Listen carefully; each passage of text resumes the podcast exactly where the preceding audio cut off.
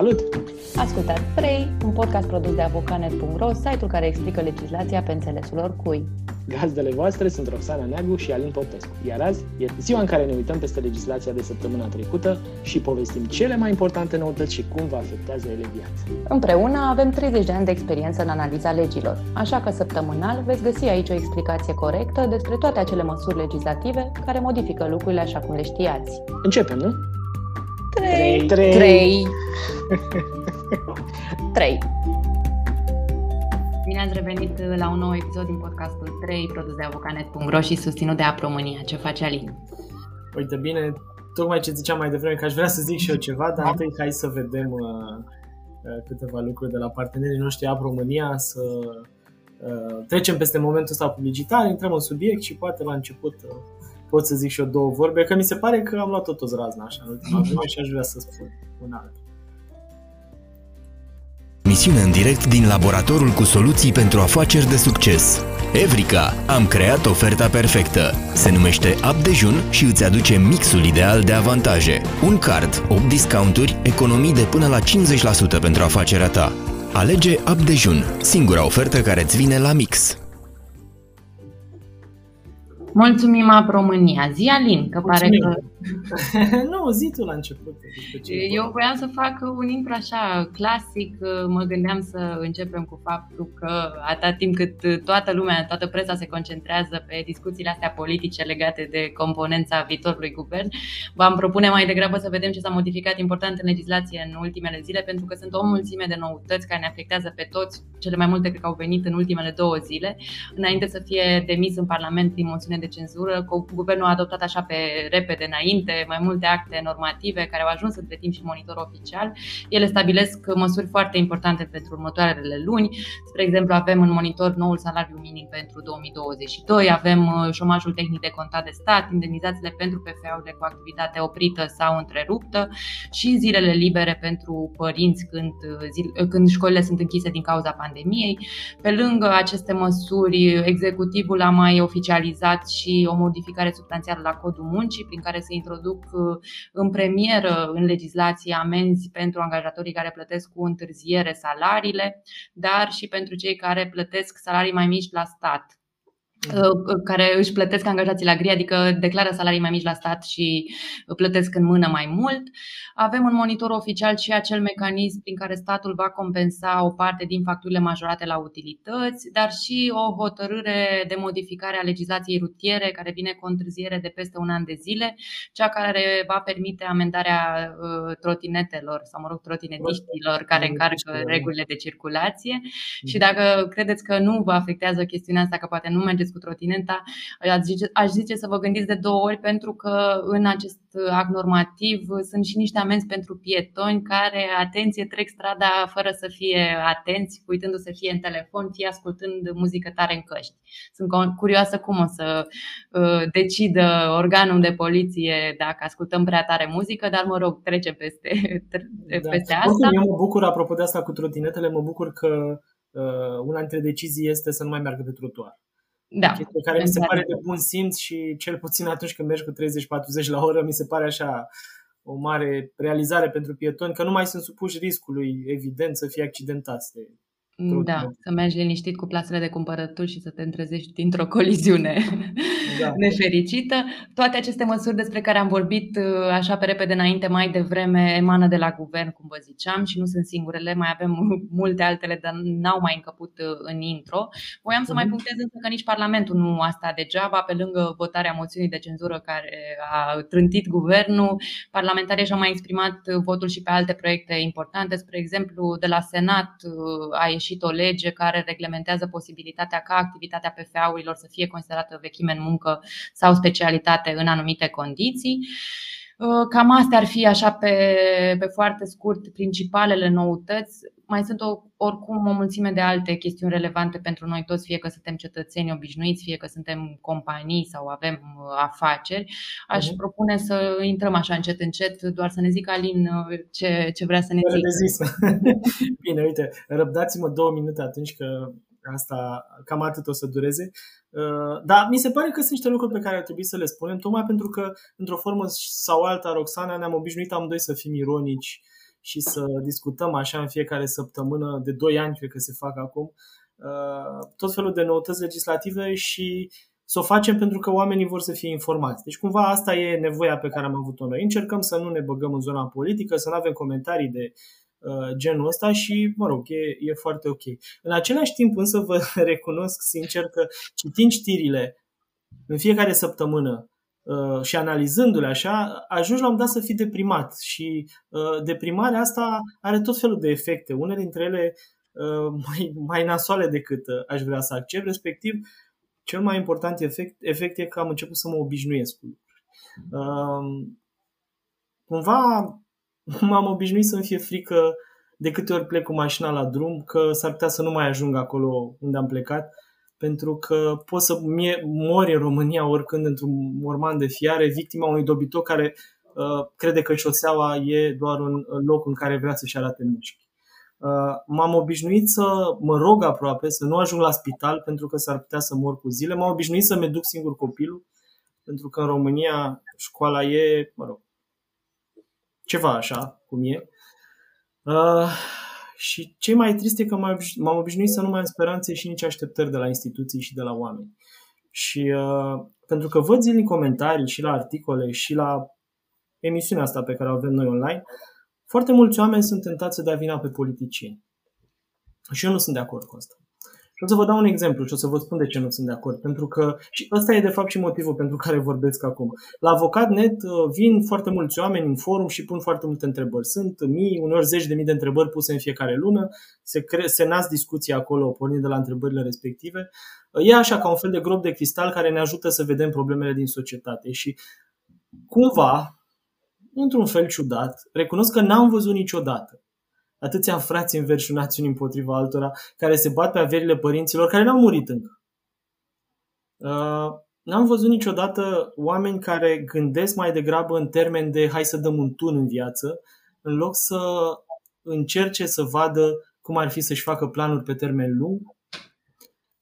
N-am văzut niciodată atâția oameni, și asta e valabil și pentru vaccin și pentru altele, care cred mai degrabă teorii citite pe internet decât teorii științifice, și invers, n-am văzut agresivitate, n-am văzut niciodată agresivitatea asta între uh, taberele din societate, pentru că și una și alta au devenit atât de agresive încât nu ne mai putem înțelege și cumva, pe ansamblu, mi se pare că toate întrebările astea și toate dezbaterile astea ne dau imaginea unei societăți care e disfuncționale și a unor oameni cărora nu le mai pasă de mult de cei din jurul lor. Și din punctul ăsta de vedere, sigur, putem să dăm vina pe politicieni, oricând putem să o facem, ar putea fi paratrăznetul perfect, dar mi se pare că vina nu-i doar acolo. Pentru că uh, degeaba sunt ok șoferi unii în țara asta dacă majoritatea ignoră regulile constant. Degeaba sunt oameni care țin hârtiile în buzunar până găsesc un coș de gunoi dacă majoritatea scuipă pe stradă. Uite, că asta mă enervează la culme. Că vezi numai scuipați pe stradă. Degeaba sunt oameni care adoptă căței abandonați dacă pentru majoritatea proprietarilor de câini e greu să-și strângă rahatul ăla de pe trotuar. Nu politicienii sunt vinovați că noi nu ne mai ajutăm unii pe alții deloc. Că ne jignim între noi, părinți, copii, prieteni, rude, habar n-am. Oricine cu oricine.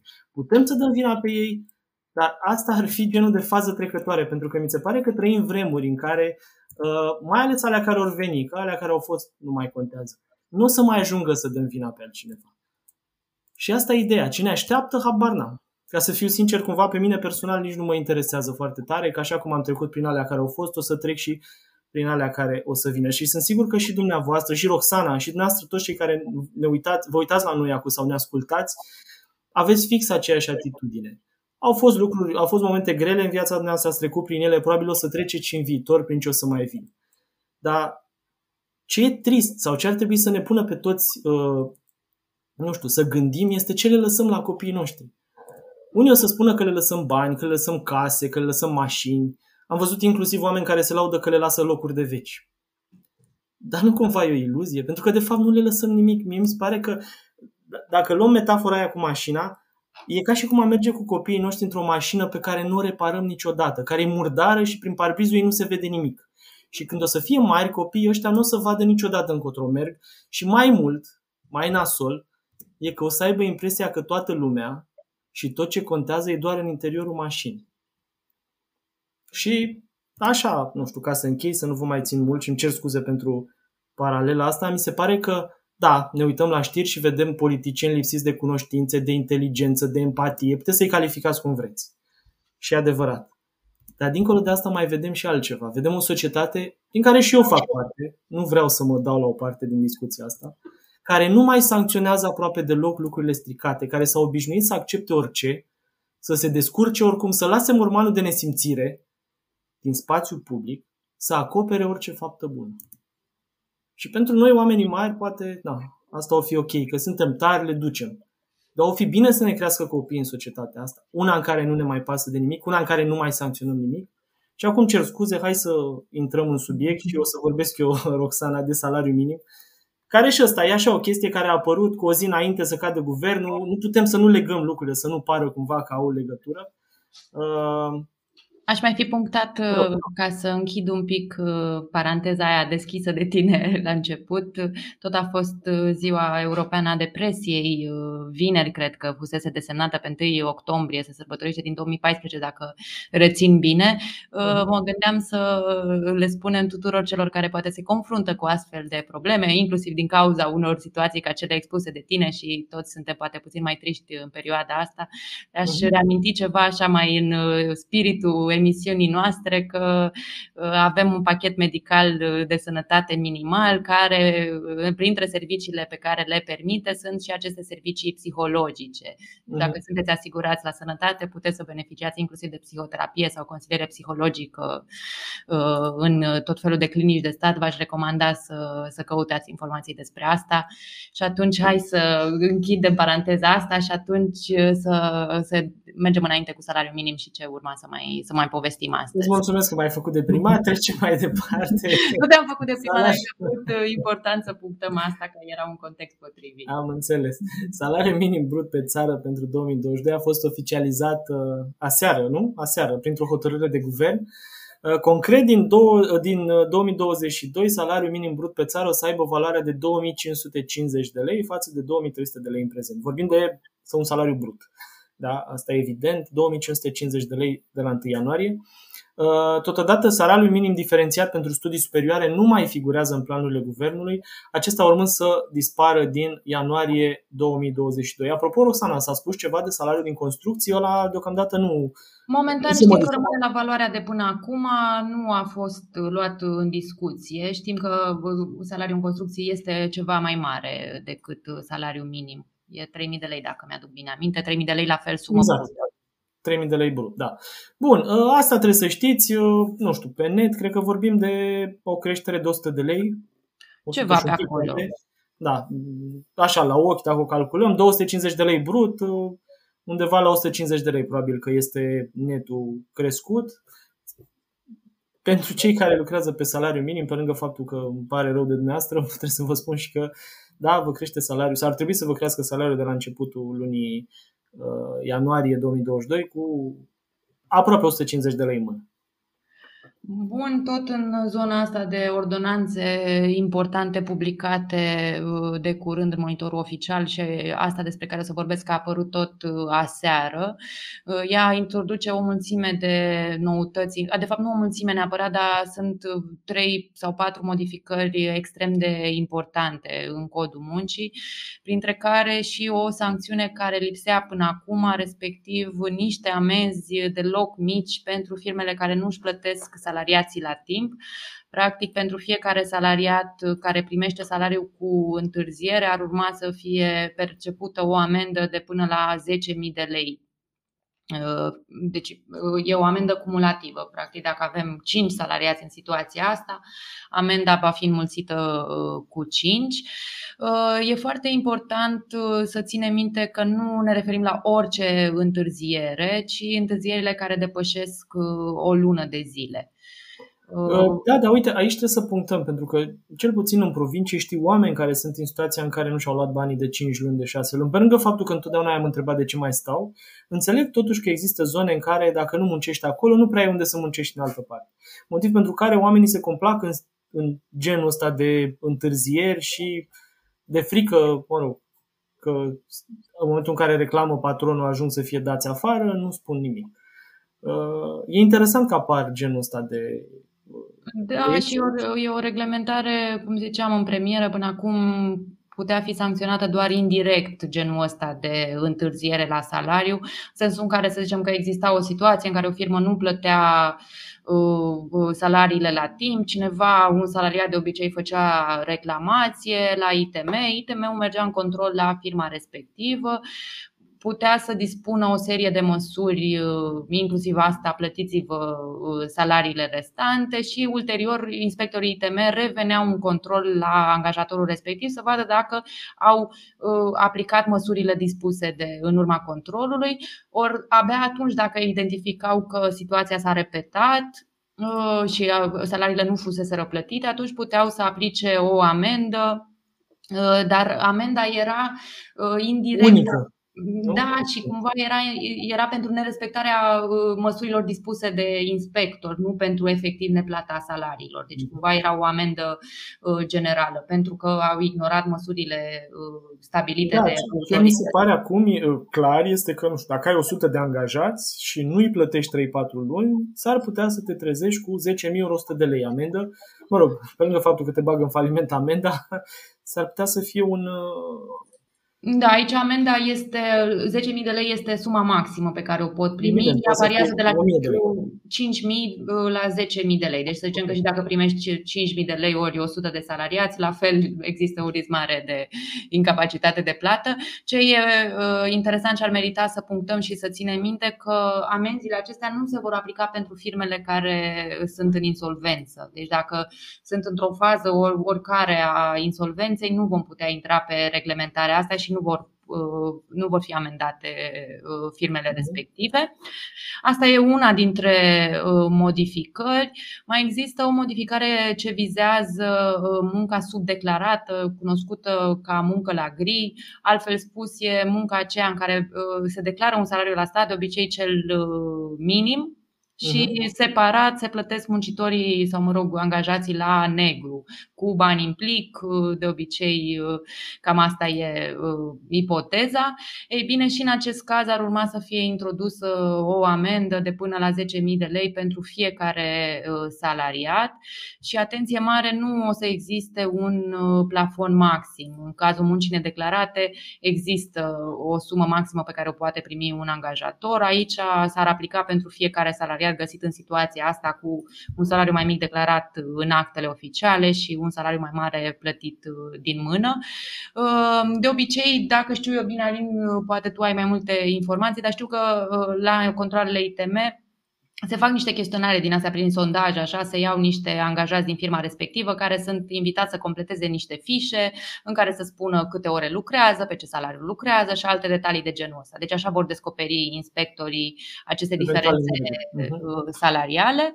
Și mai e o modificare uh, interesantuță, e mai degrabă tehnică Uh, tot în, tot în codul muncii că angajatorii vor putea compensa munca suplimentară a salariaților, deci orele uh, suplimentare cu zile libere plătite într-un termen mai lung decât în prezent. Dacă acum uh, perioada în care se pot compensa zilele, orele suplimentare cu zile libere plătite este de 60 de zile, această perioadă va fi majorată la 90 de zile calendaristice după ce au fost efectuate orele respective suplimentare. Uh, toate aceste modificări intră în vigoare în 20 octombrie. Uh, ordonanța are un termen de intrare în vigoare de 15 zile, spune uh, actul normativ, pentru implementarea efectivă a noutăților. Deci undeva spre finalul lunii putem vorbi deja și de controle pentru noile fapte ce, ce vă povesteam mai devreme și pentru chestiunea asta cu zilele libere în, cont, în contul orelor suplimentare lucrate. Bun, uh, trecem mai departe. O să vă spun așa pe scurt, pentru că am mai acoperit subiectul. Acum, practic, a fost oficializat, să zicem așa, în contextul ritmului accelerat de creștere a îmbolnăvirilor cu COVID. Uh, luni a fost oficializat o ordonanță de urgență cu o serie de măsuri de protecție socială și economică ce se vor aplica în perioada următoare. Astfel a fost reinstituită măsura prin care statul decontează indemnizațiile de șomaj, acolo unde se întrerupe total sau parțial activitatea, se păstrează procentul de decontare 75% din salariul de bază, dar maxim 75% din câștigul salarial mediu brut pe 2021 Iar procedura este similară celei aplicabile până în vară. Încă o dată, e important întreruperea activității pentru a trece angajații în șomajul tehnic și a deconta apoi indemnizațiile aferente de la stat, nu înseamnă neapărat închiderea de tot a activității. Da? Pentru că, într-o formă sau alta, ordonanța uh, se aplică în egală măsură întreruperilor parțiale de activitate în care doar unii angajați sunt trimiși în șomaș tehnic. Din aceeași ordonanță de urgență se menționează, sau în aceeași ordonanță de urgență se menționează și faptul că PFA-urile și ceilalți profesioniști pot cere din nou indemnizații pentru întreruperea activității Indemnizațiile se acordă până la sfârșitul anului, sunt în cuantum brut de 4.072 de lei și se fiscalizează prin intermediul declarației unice. Cei care le primesc vor plăti impozit pe venit, CAS și CASS prin declarațiile pe care le depun uh, la stat. Bun, tot în zona asta de măsuri sociale pentru perioada asta pandemică, guvernul a oficializat și ordonanța care reinstituie mecanismul cu acordarea zilelor libere pentru părinți în situațiile în care cursurile școlare sunt suspendate. De principiu, prevederile sunt similare cu cele care au operat în vechiul an școlar, în anul școlar anterior, însă aș vrea să punctăm aici, Alin, tot cumva mi se pare important să facem niște clarificări uh, legate de chestiunile astea. Poate sunt oameni care au uitat uh, regulile principale și chiar uh, astăzi avem pe site un material cu 16 întrebări și răspunsuri utile despre acordarea acestor zile libere. O să spicuiesc câteva chestiuni de acolo. De principiu, cine poate accesa aceste zile libere plătite, plătite de la angajatori? E vorba de păr, păr, părinții salariați care au copii cu vârstă până în 2, 12 ani sau 26 26 de ani în cazul celor cu uh, dizabilități. Uh, prevederile se pot aplica și în cazul copiilor de până în 18 ani, însă trebuie să fie îndeplinite anumite condiții. Când ar putea fi cerute aceste zile libere? Pentru că aici sunt un pic diferențiate față de anul trecut, uh, când s-au închis școlile cumva toate deodată și cam majoritatea cursurilor se desfășurau online. Acum Uh, există posibilitatea ca școlile să fie închise punctual sau la nivel local și atunci uh, aceste zile libere plătite pot fi uh, acordate în situația în care cursurile didactice cu predare față în față sunt suspendate ca urmare a apariției unui caz de îmbolnăvire într-o grupă sau într-o clasă. Uh, apoi, aceste zile vor putea fi cerute de unul dintre părinți uh, și când copilul este stabilit ca fiind contact direct al unui coleg uh, infectat. De asemenea, zilele pot fi solicitate și în situația în care întreaga instituție de învățământ are activitatea suspendată din cauza faptului că jumătate din grupe sau clase sunt online ca urmare a îmbolnăvirilor, chiar dacă nu există neapărat un caz confirmat în grupa sau clasa copilului. Alte două situații în care acest aceste zile se pot cere sunt când cursurile sunt limitate sau suspendate ca urmare a unui ordin comun al Ministerului Sănătății și Educației, deci practic asta ar fi situația de anul trecut, sau dacă așa hotărăște Comitetul Județean pentru Situații de Urgență, ce vă spuneam cu decizii la nivel uh, de uh, localitate. Apoi uh, mai pot fi cerute zilele astea libere și uh, de părinții ai căror copii cu vârstă de până în 18 ani au contraindicații medicale pentru a se prezenta fizic la școală. Practic, dacă uh, ar trebui copilul să rămână acasă pentru că are niște afecțiuni medicale, ar uh, putea să beneficieze de aceste zile libere plătite. Și uh, mai e o situație și ultima, dacă copilul respectiv locuiește cu o persoană care face parte dintr-o grupă de risc. Să zicem că locuim cu un bunic care are și alte afecțiuni, atunci am putea solicita aceste zile libere. Apoi, uh, cu privire la numărul de zile libere ce pot fi cerute în baza acestei noi ordonanțe, ne pusesem întrebarea dacă ar exista o limitare. Actul normativ uh, nu prevede nicio limită de zile libere ce pot fi solicitate de părinți. Uh, e important totuși să precizăm că aceste zile libere nu pot fi cerute pe timpul vacanțelor școlare și, de asemenea, nu pot fi solicitate nici de cei care pot să lucreze în telemuncă sau în muncă, uh, au muncă la domiciliu. Știți povestea și din anul școlar anterior. Aș mai puncta aici, Alin, legat de calitatea celui care poate solicita aceste zile libere. Prin părinte înțelegem, avem o definiție mai largă și o să enumăr aici ce se înțelege conform actului normativ. E părintele natural, poate fi vorba și de adoptator, poate fi vorba de persoana care are copilul sau copiii în încredințare în vederea adopției, poate fi persoana care are copilul în plasament sau sub Uh, tutelă, precum și persoana desemnată cu întreținerea copilului pe perioada absenței părinților sau tutorelui. Este cazul copiilor uh, cu părinții plecați la muncă în străinătate, spre exemplu.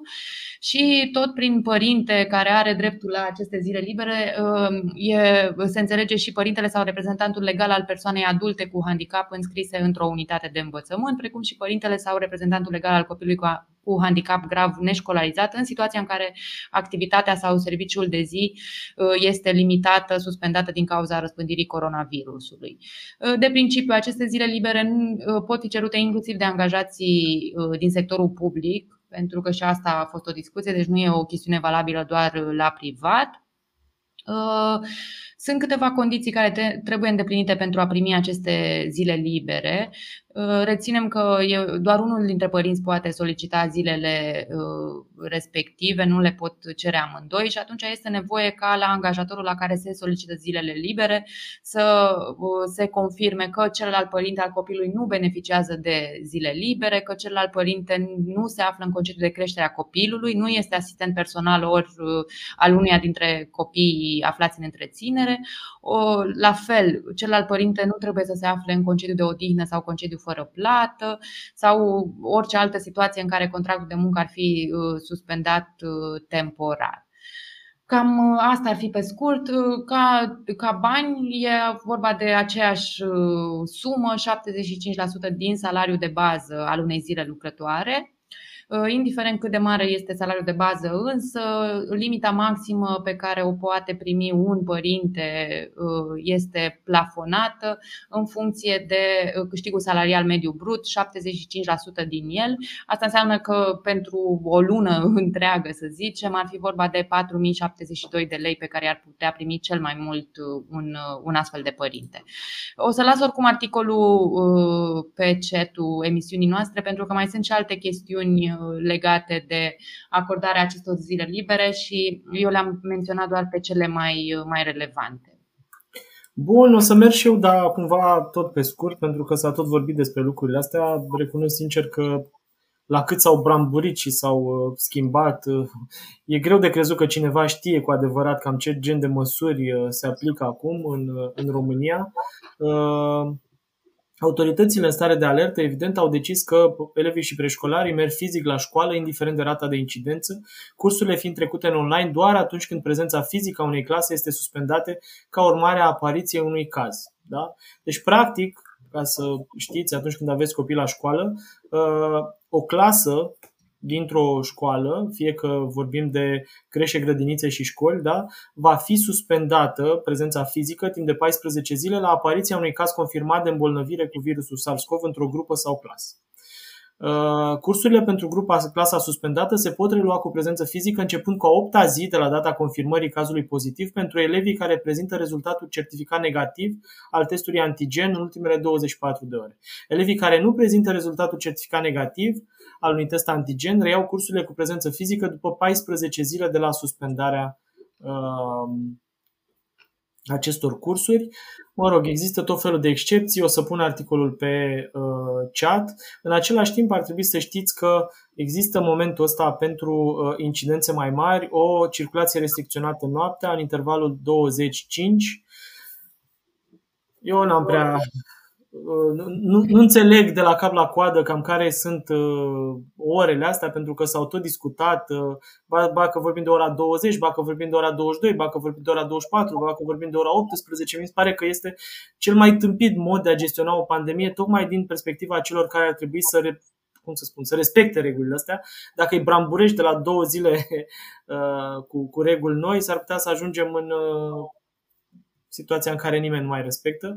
Oricum, uh, dorința s-ar putea să fie ascultată pentru că acum, neavând un guvern plin, avem practic un guvern interimar, nici alte restricții uh, nu vor mai putea fi adoptate și atunci uh-huh. rămânem cu astea așa neclare și ciudate cum sunt, poate avem timp să le învățăm mai bine. Da, hai să spunem așa că potrivit HG-ului 1050 din 2021, act normativ publicat sâmbătă monitor oficial, se stabilește că, exceptându-i pe cei vaccinați, ori cei care au avut COVID în ultimele șase luni, avem o interdicție de circulație în afara locuinței, aplicabilă în zilele de vineri, sâmbătă și duminică, în intervalul orar 25, în localitățile unde incidența e mai mare de 6 la mie și mai mică decât 7,5 la mie.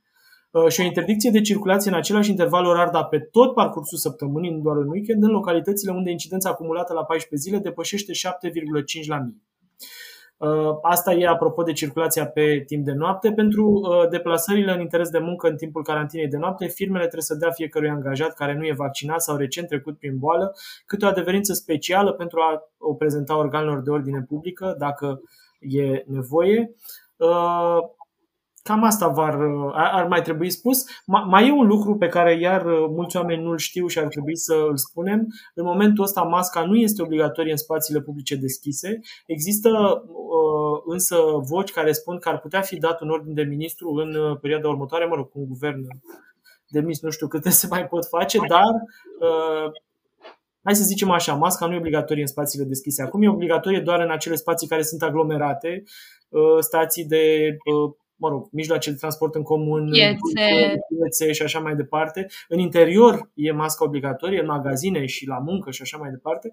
În spații deschise încă nu este uh, obligatorie și cred că la cum e guvernul acum nici nu ar putea să dea o da, confuzia s-a produs pentru că, într-adevăr, a fost una dintre recomandările Comitetului Național pentru Situații de Urgență. Știți că există acel comitet care recomandă guvernului o serie de restricții, dar acele măsuri pe care le recomandă comitetul trebuie să fie preluate ulterior în acte normative emise de guvern, hotărâri de guvern, cum a fost cazul uh, tura asta, și pentru anumite măsuri, cum e asta cu masca, trebuie ordine specifice de, de ministru. În cazul ăsta era nevoie de un ordin al uh, MAI și Uh, Ministerul Sănătății, cred, care nu a mai apucat să vină. Deci, uh, regulile cu măștile sunt ca și până acum. Mască în toate locurile aglomerate și la, la interior. Da, bun. Hai să mergem mai departe, că asta cu restricțiile o să, să vedem cum evoluează în perioada următoare. Ca să mai spunem încă un lucru, astăzi guvernul, din câte știu, încearcă să dea un, o hotărâre de guvern prin care să se prelungească starea de alertă. Problema reală, exact așa cum spui tu, este că nu se poate decât prelungi ce a existat până acum și nu aplica restricții, restricții noi. Da, bun. Da. Asta e cu starea de alertă, nu mai uh, intrăm foarte mult în uh, povestea asta. Aș mai puncta aici doar, Alin, pentru șoferii profesioniști, că a fost o chestiune care uh, stresa destul de mult transportatorii. Respectiv, de vineri încoace, șoferii profesioniști Uh, profesioniști uh, sunt exceptați de la măsura carantinei de 14 zile la intrarea în țară, cu condiția să prezinte la graniță un test uh, negativ, un PCR, efectuat cu cel mult 72 de ore înainte de intrarea în țară, iar deplasarea să se fi făcut în scop profesional. Practic, cei care fac frecvent transporturi internaționale nu vor mai trebui să stea în carantină, așa cum se întâmpla până acum. Și de asta zic că era o chestiune reclamată foarte mult de transportatori. Ei spuneau că e una dintre măsurile care aproape le pun pe butuci afacerile, pentru că nu au suficienți oameni pe care să îi uh, ruteze cumva. Uh-huh. Aș puncta pe foarte scurt că se referă atât la transportul de marfă cât și la uh, transportul de, de persoane. Da? Deci pentru ambele tipuri de, uh, de șoferi. O să las și articolul acesta pe site, nu e foarte complicat de, de citit. Bun. Mergem mai departe, o să acopăr, uh, Roxana, următoarele două subiecte care au legătură cu farmaciile și unul și altul. Pentru a evita supraocuparea spitalelor, guvernul a pus în dezbatere un act normativ care prevede că bolnavii cu forme ușoare sau medii de COVID, evident, vor primi de la farmaciile spitalelor medicamente pentru a se trata acasă, Aș puncta eu aici doar uh, o schimbare de status, că a fost publicată și asta, monitor oficial între timp, printre sutele de noutăți. Însă, însă nu vă puteți duce la farmacie efectiv să, să luați medicamentul ăsta. E, e vorba de un medicament care se cheamă Favipiravir. Uh, din câte înțeleg, uh, are ceva uh, utilitate pentru bolnavii cu forme ușoare și medii, dar nu vă puteți duce la farmacia din colț să luați medicamentul ăsta, aveți nevoie de o trimitere de la medicul de specialitate care să spună în acea trimitere că puteți să luați respectivul medicament și din câte înțeleg, Roxana, poți să iei medicamentul de la Uh, farmaciile cu circuit închis, cu alte cuvinte, de la cele din spitale. Exact, exact. Nu e pentru toate farmaciile, oricum e posibil să nu existe în uh, înțelegem da. că e un medicament mai specific și nu există în oferta comercială a farmaciei de la. Actul ăsta normativ vine și dă posibilitatea să-l iei, nu îți garantează că o să-l poți lua, este evident. Da. Așa, Așa și ziceam de următorul subiect, scuze, apropo de farmacii, există peste 100 de farmacii unde puteți beneficia de testare COVID gratuită. Cei care vor să beneficieze practic de testare antigenică rapidă pentru diagnosticarea infecției o pot face fără costuri în 104 farmacii. Uh, o să pun pe chat uh, lista unităților farmaceutice uh, sunt în atașamentul articol în care puteți să faceți lucrul ăsta, da? Gratuit. Uite că ne întreabă un domn pe chat cât este inflația. O să-i las un comunicat de la Institutul Național de Statistică. Văd că e cel mai recent. Nu, să spun că statistica este știința cea mai interesantă pentru că un om mănâncă o pâine, un om nu mănâncă nimic și statistic vorbind au mâncat fiecare câte o jumătate din pâinea aia, dar totuși nu moare de foame. Prin urmare, Inflația e cât e, în funcție de ce mâncați dumneavoastră, în funcție de articole pe care le consumați, inflația poate să fie mai mică sau mai mare. Da, i-am lăsat domnului comuni- uh, uh, comunicatul de presă cel mai recent publicat și îi mai las un link uh, către toate comunicatele Institutului Național de Statistică. Urmează să publice curând și pentru luna septembrie.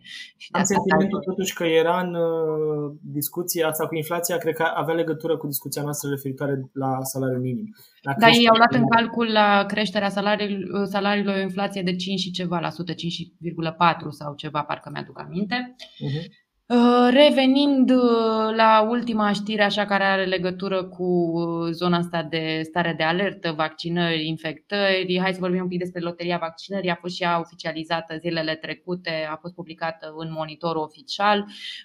Cei vaccinați complet nu mai reiau condițiile, știți că se pot înscrie la această loterie a vaccinării, pot câștiga tot felul de premii care sunt și săptămânale și lunare și unele mai mari uh, uh, la finalul uh, perioadei. Ce mi s-ar mai fi părut mai degrabă interesant să punctăm unde odată cum ne înscriem pentru cei care nu au făcut-o deja, ar trebui să intre pe certificat-covid.gov.ro. E un site uh, de unde ne putem descărca și certificatele digitale pentru vaccinare, deci uh, e, cred, cunoscut de cei care s-au vaccinat.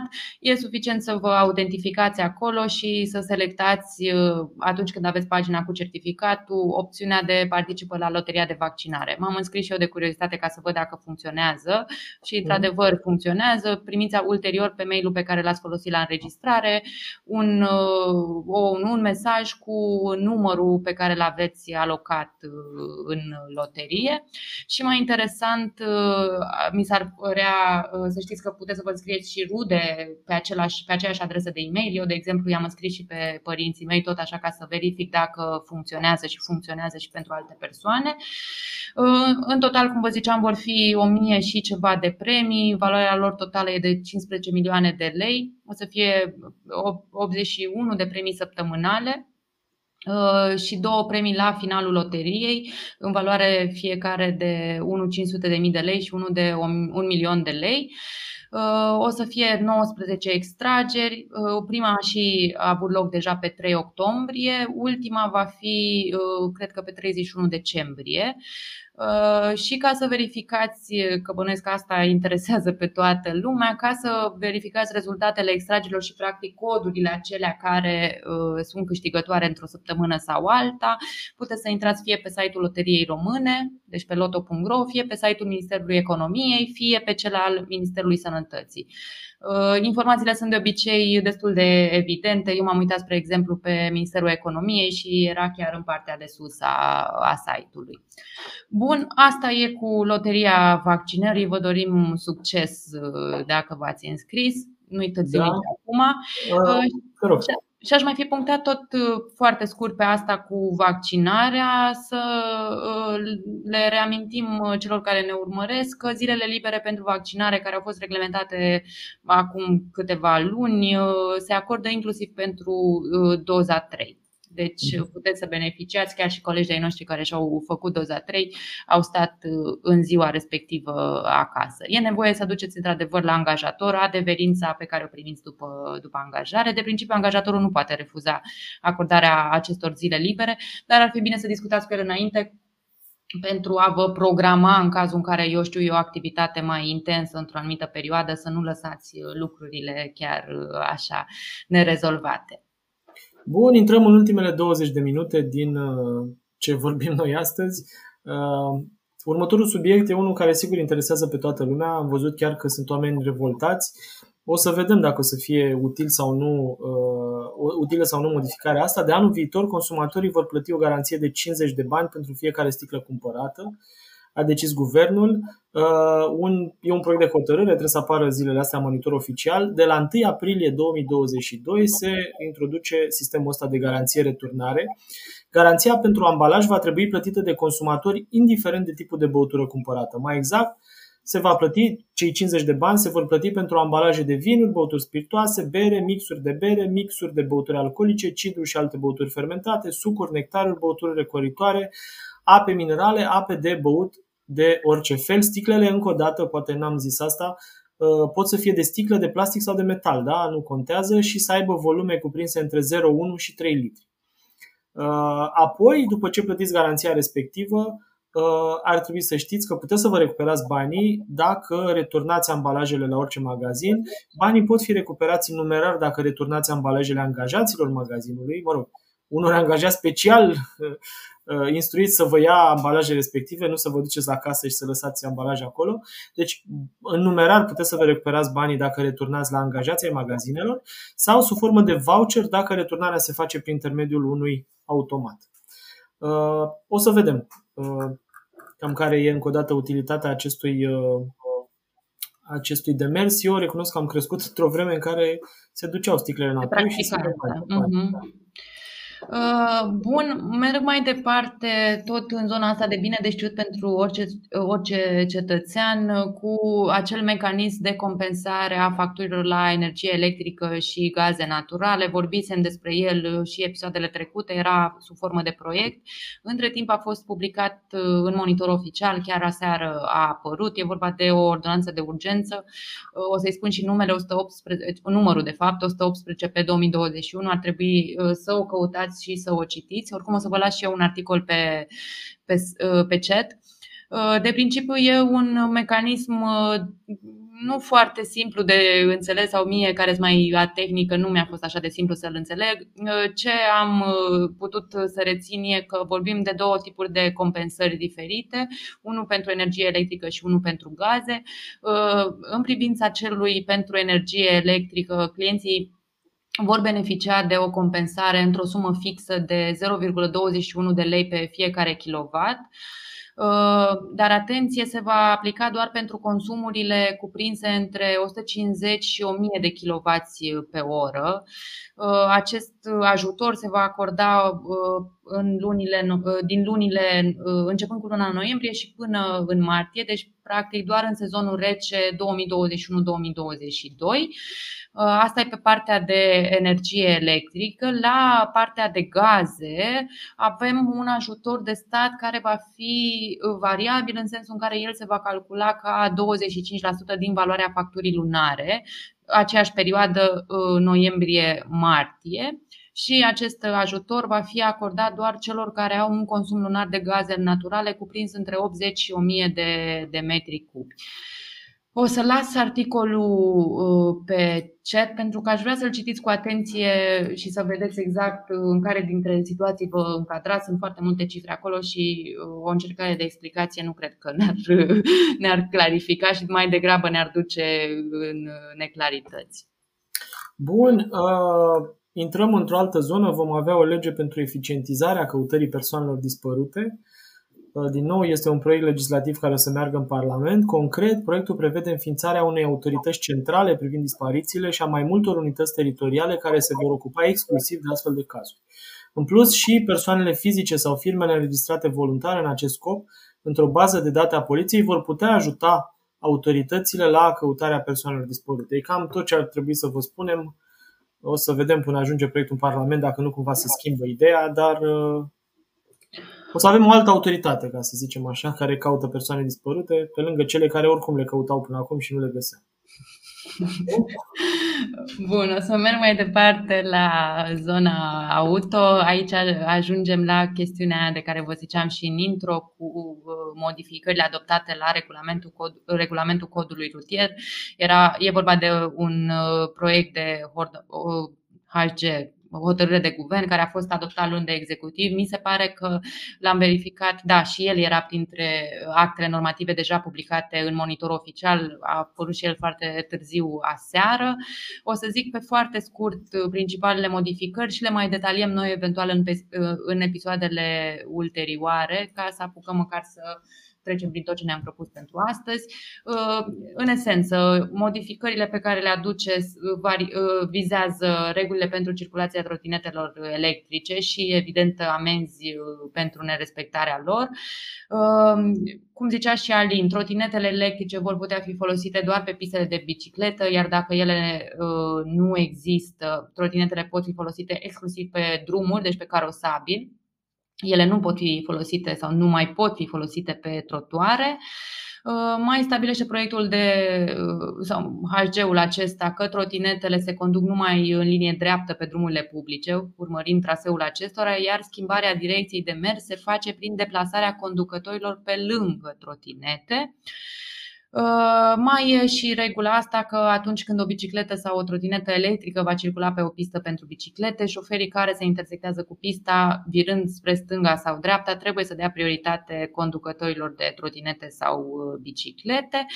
Ca uh, o condiție importantă pe care aș ține o minte și poate detaliem în episoadele viitoare, că trotinetele electrice pot fi conduse doar de cei care au cel puțin 14 ani uh, împliniți și uh, e obligatoriu, mai ales pentru cei uh, care nu au împlinit încă 16 ani, să poarte cască de protecție.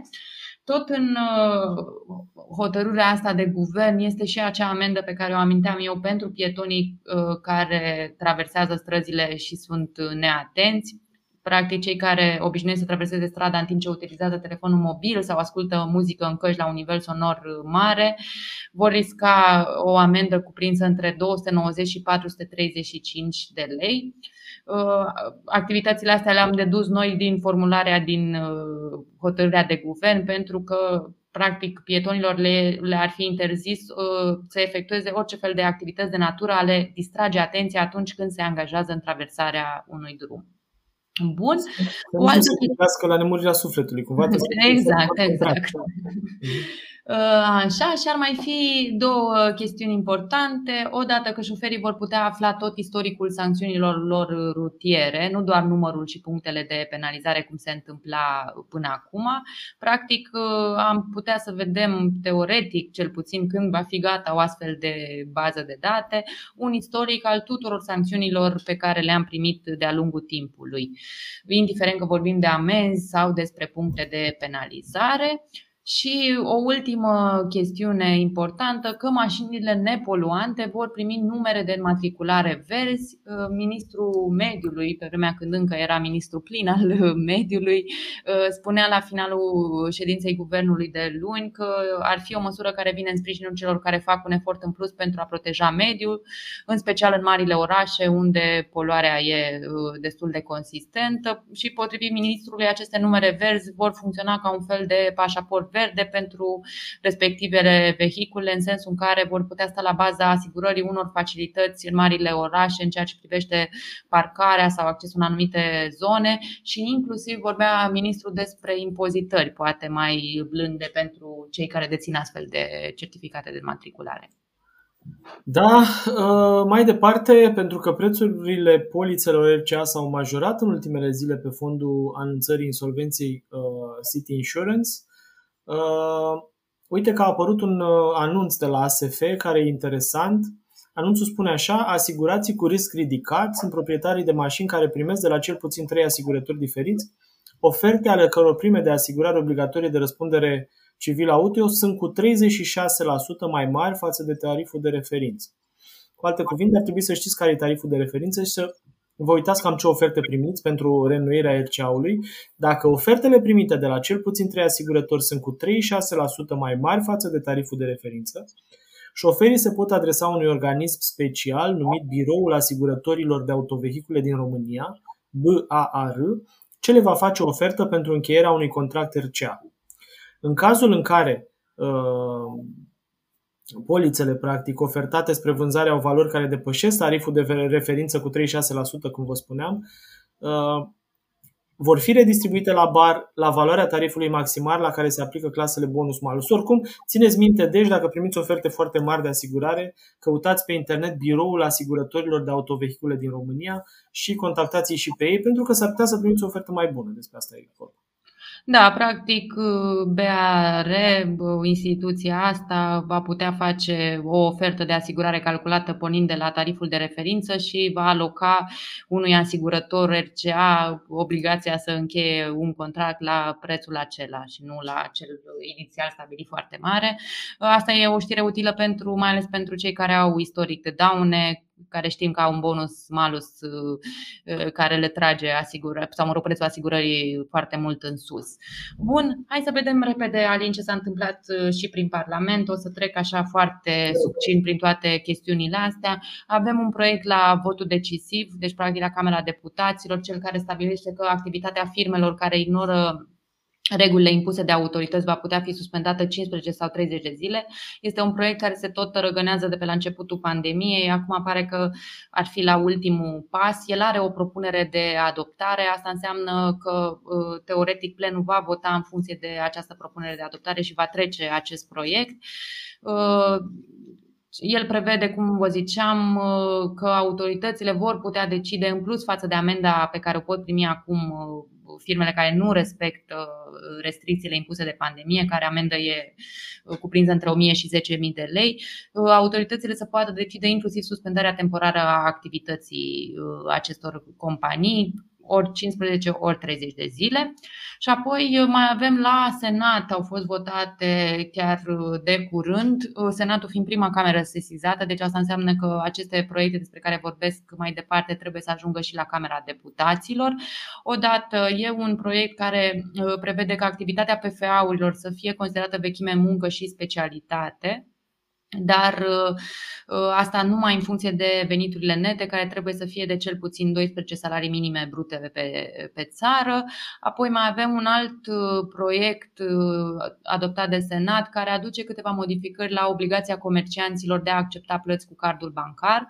În esență, obligația asta de a accepta plata cu cardul se va aplica, ar urma să se aplice în funcție de încasări, nu în funcție de cifra de afaceri anuală. Practic se păstrează plafonul, dar se calculează finanțează din uh, altceva, plafonul fiind de 50.000 de euro echivalent în uh, lei. Ce e mai interesant la proiectul ăsta e că el stabilește totodată că uh, și furnizorii de utilități și mai ales instituțiile publice vor trebui să accepte obligatoriu plata cu cardul nu doar la caserie, ci și online. Practic ar fi așa o grăbire sau o forțare a digitalizării și a acceptării plății cu cardul la nivelul tuturor instituțiilor din aparatul de stat. Și am mai văzut un proiect interesant uh, înregistrat la Parlament despre care s-a discutat foarte mult în ultimul an, sau mă rog, despre intenția lui. Uh, e un proiect de modificare a legislației penale prin care să se stabilească uh, în mod oficial că actul sexual cu un minor sub 14 ani va fi considerat viol, consimțământul minorului fiind considerat irelevant într-o astfel de situație. Vedem uh, ce se întâmplă cu chestiunile astea. Hai să mergem și un pic la compania Alin ca să spunem și pentru ele câteva chestiuni uh, importante. Da, uite, facturarea electronică a fost aprobată uh, ordonanța de urgență, a cărei oficializare va permite ca Sistemul Național de Facturare Electronică să fie operaționalizat în curând. Cred că a și fost publicată ordonanța asta, Roxana, nu? Sau, nu sau e publicată în, în timp ce vorbim noi acum? Probabil că, după cum spuneai, azi e inflație de publicări în monitor oficial. Da? Uh, hai să vedem cam care e ideea asta cu Sistemul Național de Facturare Electronică.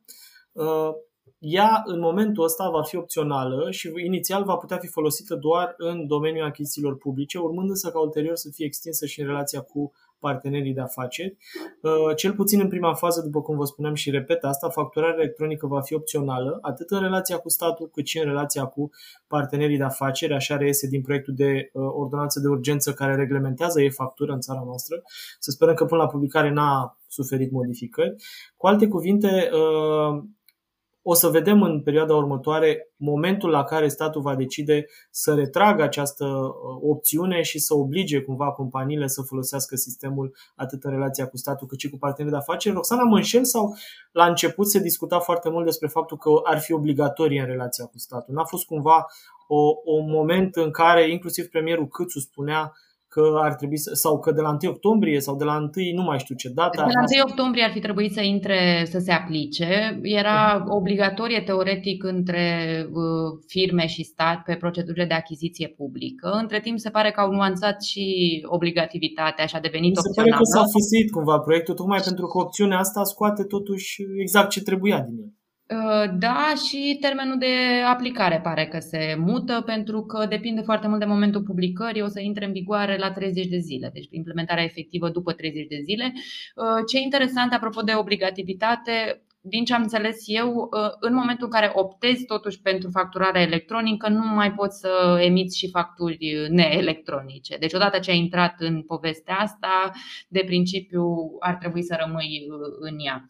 Ă, acum am uitat, Alin, că am primit un mesaj așa de ultima oră apropo de discuția aia cu masca. Se pare că s-a semnat, cel puțin asta anunță ministrul interimar al sănătății și cel al mhm. afacerilor interne, că au semnat ordinul acela cu masca în spații publice deci uh, uh, n-aș uh, nu, nu Hai să vedem care să citim. să se aplice ordinul sau poate e semnat acum două zile și nu știm de el. Asta nu, nu, nu.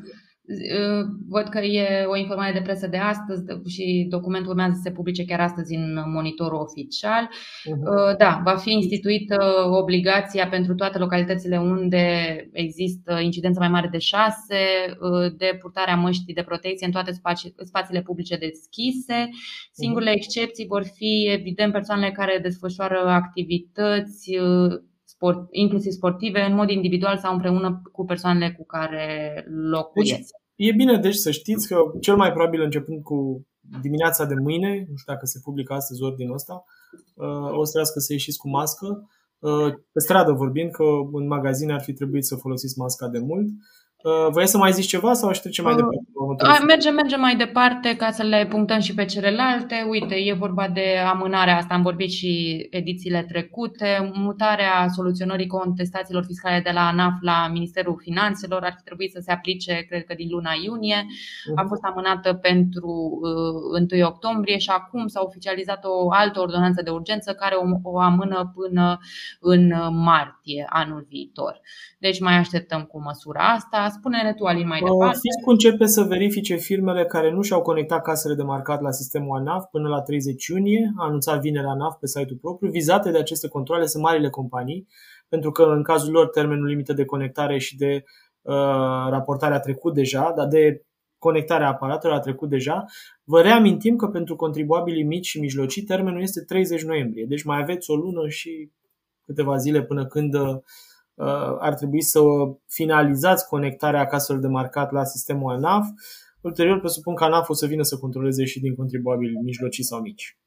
Uh, da, uh, am mai văzut un proiect interesant la ANAF. Se pare că amenziile din legea contabilității vor putea fi aplicate și de inspectorii fiscului. Uh, e un uh, proiect de ordin deja publicat în dezbatere publică. Fiind proiect de ordin, e suficient doar să fie aprobat uh, și publicat în monitor oficial ca să intre în vigoare. Apropo, instituțiile astea pot să funcționeze mai departe și să emită tot felul de acte, proceduri. Nu sunt afectate de faptul că nu există guvern în, în funcție sau, mă rog, guvern plin.